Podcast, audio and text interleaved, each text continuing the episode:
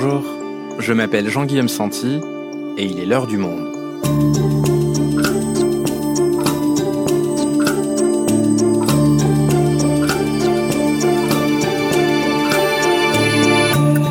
Aujourd'hui, les partis politiques sont-ils définitivement morts et enterrés? À l'heure où les partis historiques sous la Ve République, le PS et les Républicains, sont au plus bas dans les scrutins nationaux au profit de mouvements plus horizontaux et souvent taillés pour un seul candidat, le modèle du parti qui structure la vie et le débat politique a-t-il vécu? Anne Chemin est journaliste au service Idées du Monde. Elle nous raconte comment les partis traditionnels se sont créés, quelles étaient leurs fonctions et pourquoi ils frôlent aujourd'hui l'obsolescence. Les partis politiques servent-ils encore à quelque chose? Un épisode produit par Clément Baudet, réalisation Amandine Robillard.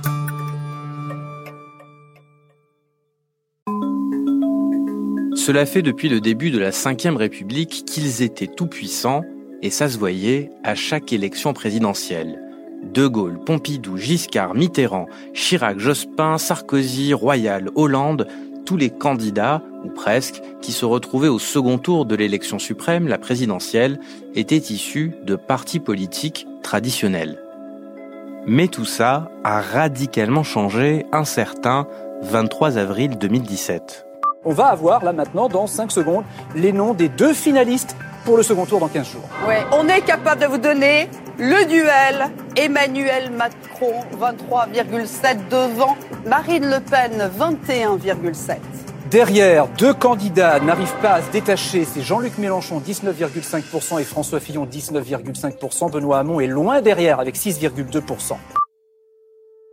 Pour les partis politiques de gouvernement, le PS et les Républicains, l'élection de 2017 est une douche froide. Totalement absent de l'affiche du second tour, il n'arrive qu'en troisième et en cinquième position. Et en tête de ce premier tour est bientôt président de la République, Emmanuel Macron. Son parti, un mouvement appelé En Marche, créé spécialement pour l'occasion et entièrement conçu autour de sa personne, les initiales du mouvement allant jusqu'à reprendre celles de son propre nom. Cinq ans plus tard, la donne n'a pas changé. Elle s'est même empirée pour les partis traditionnels où désormais un candidat, même pas encore déclaré, un éditorialiste issu d'aucune formation politique traditionnelle, pourrait menacer les espoirs des partis historiques de retrouver leur suprématie passée. Anne, tu travailles au service euh, idée du journal et tu as travaillé sur cette question. Le parti politique est-il mort ou du moins en profonde mutation? Est-ce que pour commencer, tu peux nous dire euh, quand sont apparues dans notre démocratie ces formations? Alors en France, les partis politiques sont apparus au XIXe siècle. Ils apparaissent au moment où apparaît le suffrage universel. Alors à l'époque, c'est le suffrage universel masculin en 1848. Et c'est ce que dit le sociologue Max Weber. Les partis sont les enfants de la démocratie et du suffrage universel. Alors pourquoi? Bah, Parce qu'avant, la vie politique se déroule dans un minuscule petit cercle qui regroupe une élite qui se partage le pouvoir, mais il n'y a pas de grandes élections où participent des millions d'électeurs.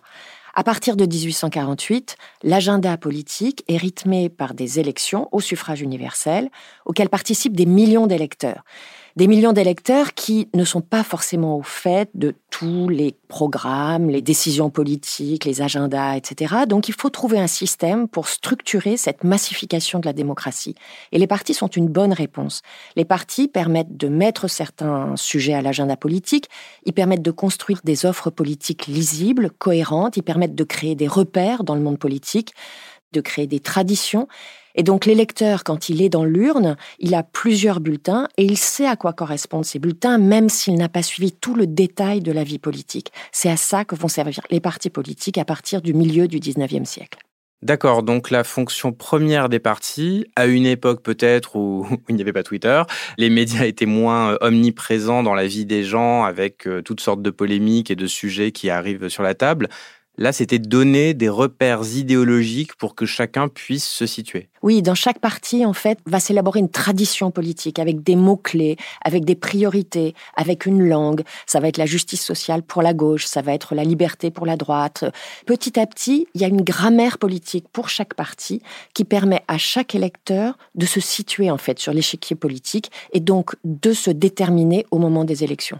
Et quand on arrive au XXe siècle, on arrive également dans une époque euh, idéologique très forte euh, au sommet de la guerre froide entre euh, d'un côté le bloc de l'Est communiste et le bloc de l'Ouest libéral. Oui, le XXe siècle, c'est vraiment la période des grands récits idéologiques très forts, le communisme, le socialisme, le marxisme. Et donc, ça va permettre de structurer encore plus les partis autour de ces grands axes qui donnent des récits assez totalisants sur l'avenir des sociétés, les enjeux qui sont devant eux, le capitalisme, comment le traiter, euh, comment l'aménager, etc. Voilà. Donc, ça va contribuer à structurer encore les clivages politiques.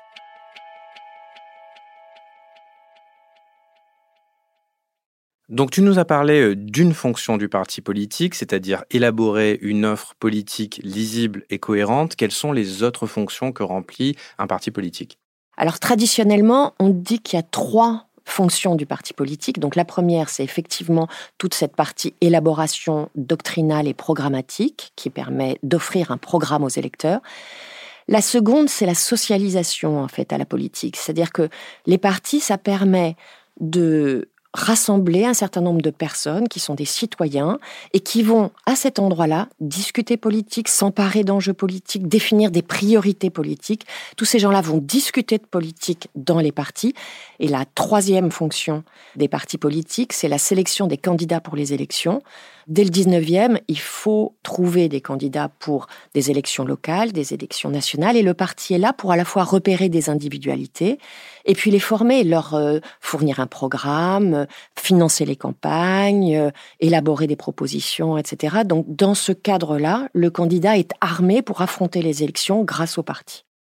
Donc pour récapituler, socialisation à la vie politique, établissement d'une offre politique lisible et cohérente, sélection des candidats. Est-ce qu'il y a eu un âge d'or de ces formations-là, un moment précis dans l'histoire où elles étaient euh, toutes puissantes et particulièrement euh, fortes pour remplir ces trois fonctions?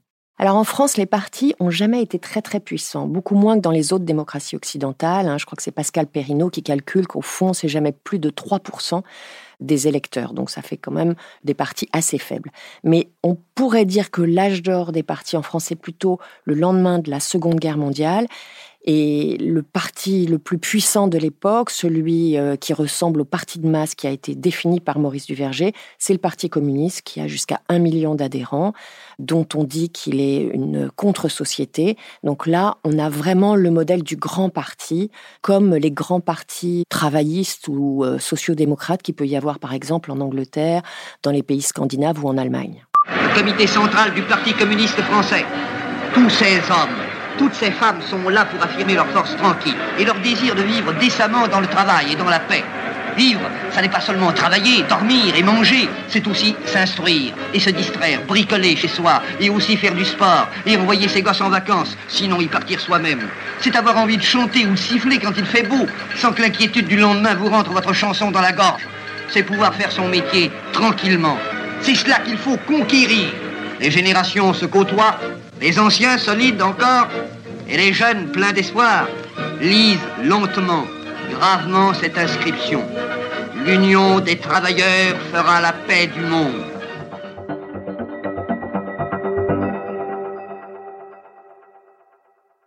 Donc concrètement, euh, à l'époque, je suis euh, militant au Parti communiste. Qu'est-ce qui se passe dans ma vie? Quel impact ça a? Qu'est-ce que je fais qui est lié au parti à l'époque?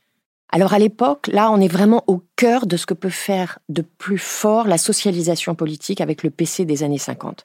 Le PC des années 50, des années 60, c'est un parti qui offre tout en fait à ses militants. D'abord, il a une maison d'édition, il a une presse, il a évidemment plein de réunions militantes, mais il a aussi beaucoup de fêtes qui permettent de se retrouver le samedi, le dimanche, des mini-fêtes de l'UMA un peu partout. Il a aussi du syndicalisme. On peut aller à la CGT, il y a aussi du syndicalisme pour les parents d'élèves, il y a aussi quelquefois même dans le Nord, je crois, des clubs de foot. Donc c'est toute une vie sociale qui s'organise autour du Parti communiste. On peut partir en vacances avec le Parti communiste. Donc c'est pour ça qu'Annie Kriegel, quand elle parle du Parti communiste de cette époque, elle dit c'est une contre-société, parce qu'on peut vivre, on peut avoir une vie militante autour du Parti communiste qui englobe plein d'aspects de la vie sociale. Ah oui, c'est une intégration totale quelque part de la vie privée et de la vie militante qui se mélangent et se nourrissent l'une l'autre. C'était uniquement propre au, PCF, une telle intégration? C'était au PC que c'était le plus fort, mais c'est vrai d'autres partis politiques, au Parti socialiste et puis dans certains partis de droite aussi, où il y avait aussi euh, des fêtes, des réunions militantes, toute une vie sociale. On trouvait euh, dans son parti euh, des camarades de combat, mais on trouvait aussi parfois des amis et parfois même des conjoints. C'était toute une vie sociale. donc ces fonctions ont été très fortes dans, dans les partis, mais elles se sont peu à peu affaissées.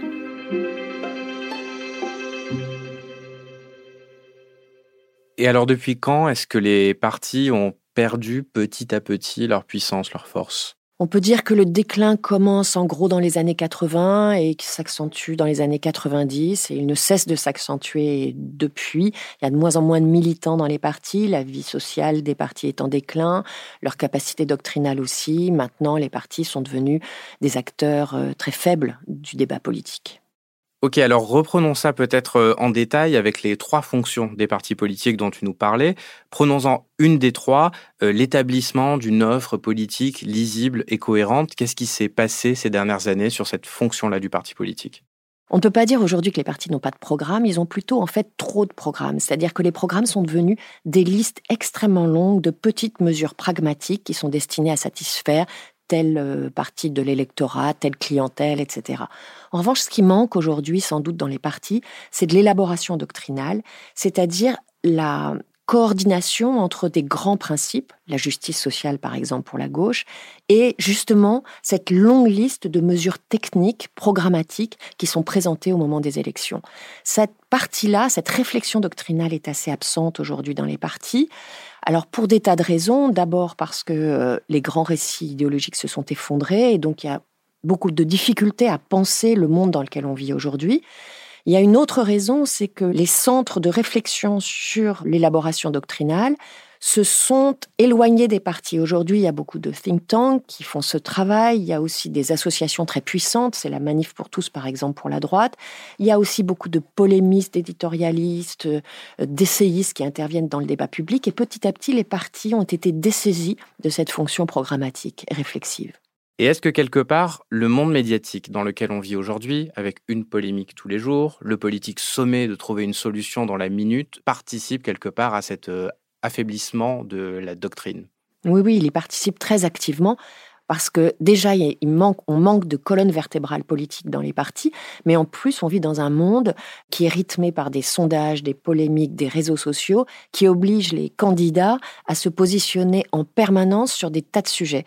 Et donc, ça aggrave en fait leur affaiblissement programmatique. C'est ce que certains politistes appellent la panique programmatique, c'est-à-dire que tout à coup surgit une polémique, il faut y répondre tout de suite, et là, on abandonne un engagement qui avait été arbitré par le parti, ou au contraire, on reprend une proposition de son adversaire, ou alors tout à coup, on enterre une idée. Ces politistes qui parlent de panique programmatique disent que les programmes, qui étaient des biens politiques de cycle long, sont devenus maintenant des biens politiques de cycle court. Donc ça, c'est l'une des trois fonctions qu'on évoquait, la fabrication d'une doctrine. Maintenant, on va passer à la socialisation politique, qui est une autre fonction dont tu nous parlais. Qu'est-ce qu'on observe aujourd'hui sur les partis? La socialisation politique, celle dont on parlait tout à l'heure, la socialisation politique très puissante du PC, elle a quasiment disparu aujourd'hui parce que les partis politiques, même les partis traditionnels, euh, le PS ou les républicains, se sont beaucoup reposés sur Internet. Les adhésions sont aujourd'hui numériques. La plupart des réunions se font euh, sur des supports euh, dématérialisés. Les arbitrages sont faits souvent aussi de cette manière-là. Donc du coup, la vie politique et militante qui était celle du PC dans les années 50 a complètement disparu.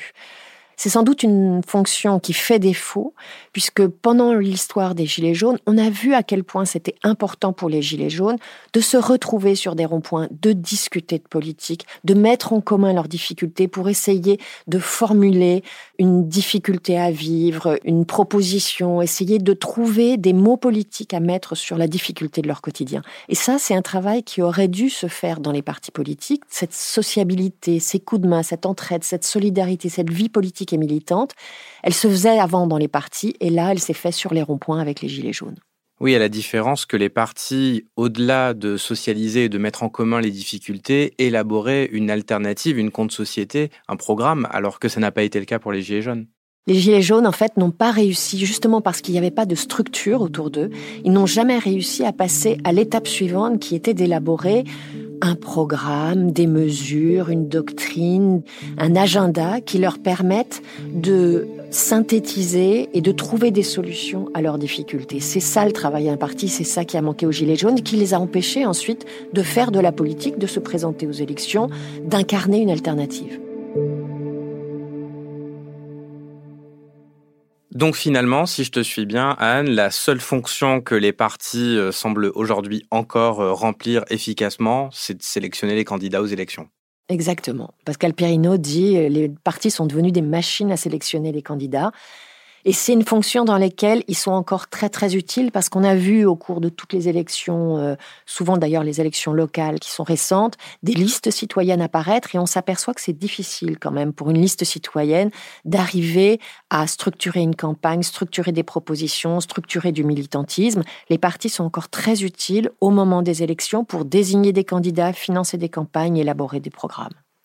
On a vu dans les dernières élections locales, les municipales et les régionales, que les partis traditionnels résistaient bien parce que eux, justement, ils ont cette implantation locale, ils ont des cadres intermédiaires, ils ont des structures, ils ont des implantations. Et donc, euh, dans ce type d'élection, ils résistent euh, finalement très bien. Donc ça, c'est pour les élections locales. Euh, par contre, sélectionner les candidats aux élections nationales, et on le voit bien en ce moment, ça a l'air un petit peu plus compliqué pour les partis pour cette présidentielle qui arrive. C'est très compliqué, on le voit. On est dans des scénarios qui sont très différents des scénarios des années 90, 2000, 2010, où en gros, le candidat à l'élection présidentielle d'un camp, c'était le chef du parti qui domine ce camp-là. Donc le candidat de gauche, c'est le responsable du Parti socialiste, le candidat du parti de droite, c'est le responsable du plus gros parti de droite. Donc ça, c'était très simple.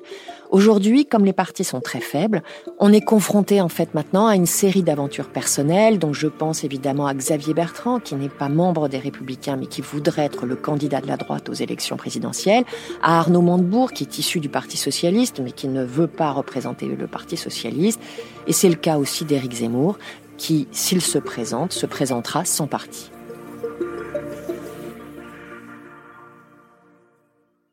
Alors parlons-en, Anne, de ses aventures personnelles, mais parlons aussi des mouvements qui se structurent autour d'elle. Donc euh, La République en marche autour d'Emmanuel Macron, euh, La France insoumise autour de Jean-Luc Mélenchon, Génération qui s'était constituée autour de Benoît Hamon, Place publique de Raphaël Glucksmann, et là désormais on a aussi euh, Horizon mené par l'ancien Premier ministre Édouard Philippe. Qu'est-ce que tous ces mouvements ont en commun? Alors, ce que ces mouvements ont en commun, surtout La République en marche et la France insoumise, c'est le fait que ce sont des partis personnels. C'est une catégorie qui a été élaborée à propos du cas de Forza Italia en Italie.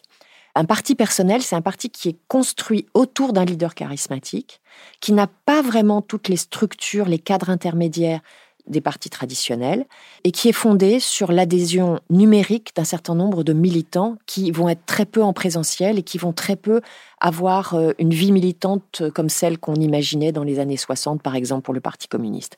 Pour Michel Offerlé, qui est un sociologue des partis politiques, parti personnel, c'est un chef plus Internet. Et c'est une définition qui correspond très bien à ce qu'est la France insoumise, qui se revendique comme une nébuleuse, et la République en marche, qui ne dit pas qu'elle est un parti, mais un mouvement.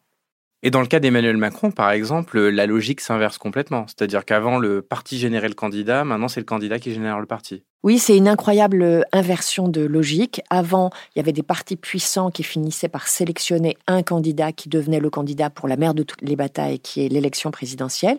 Et aujourd'hui, c'est un candidat qui se présente.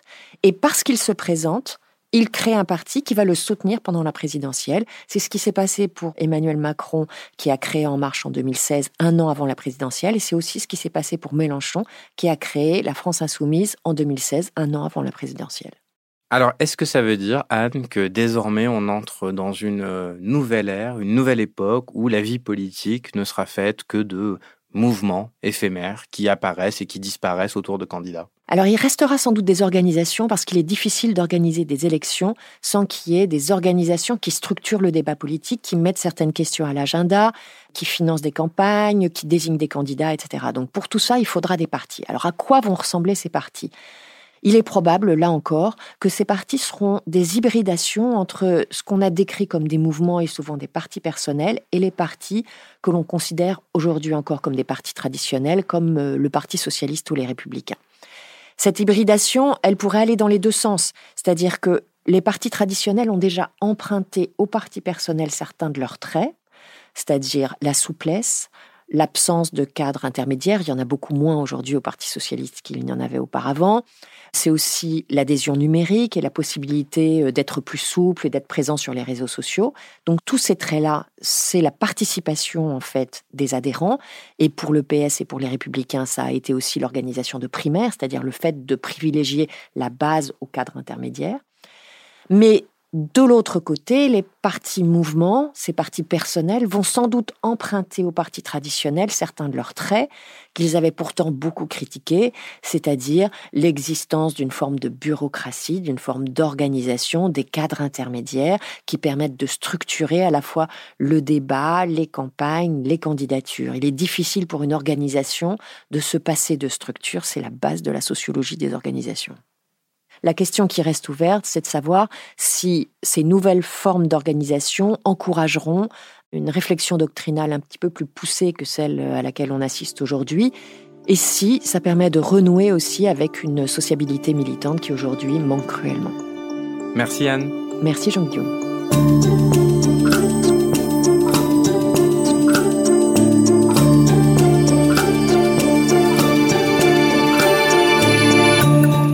Si vous souhaitez en savoir plus sur le sujet, vous pouvez retrouver l'intégralité de l'enquête d'Anne Chemin dans la rubrique Idées sur notre site. C'est la fin de l'heure du monde, le podcast quotidien d'actualité proposé par le journal Le Monde et Spotify. Pour ne rater aucun épisode, vous pouvez vous abonner gratuitement au podcast sur Spotify ou nous retrouver chaque jour sur le site et l'application lemonde.fr. Si vous avez des remarques, suggestions, critiques, n'hésitez pas à nous envoyer un email à l'heure du monde L'heure du monde est publiée tous les matins, du lundi au vendredi. On se retrouve donc très vite. À bientôt.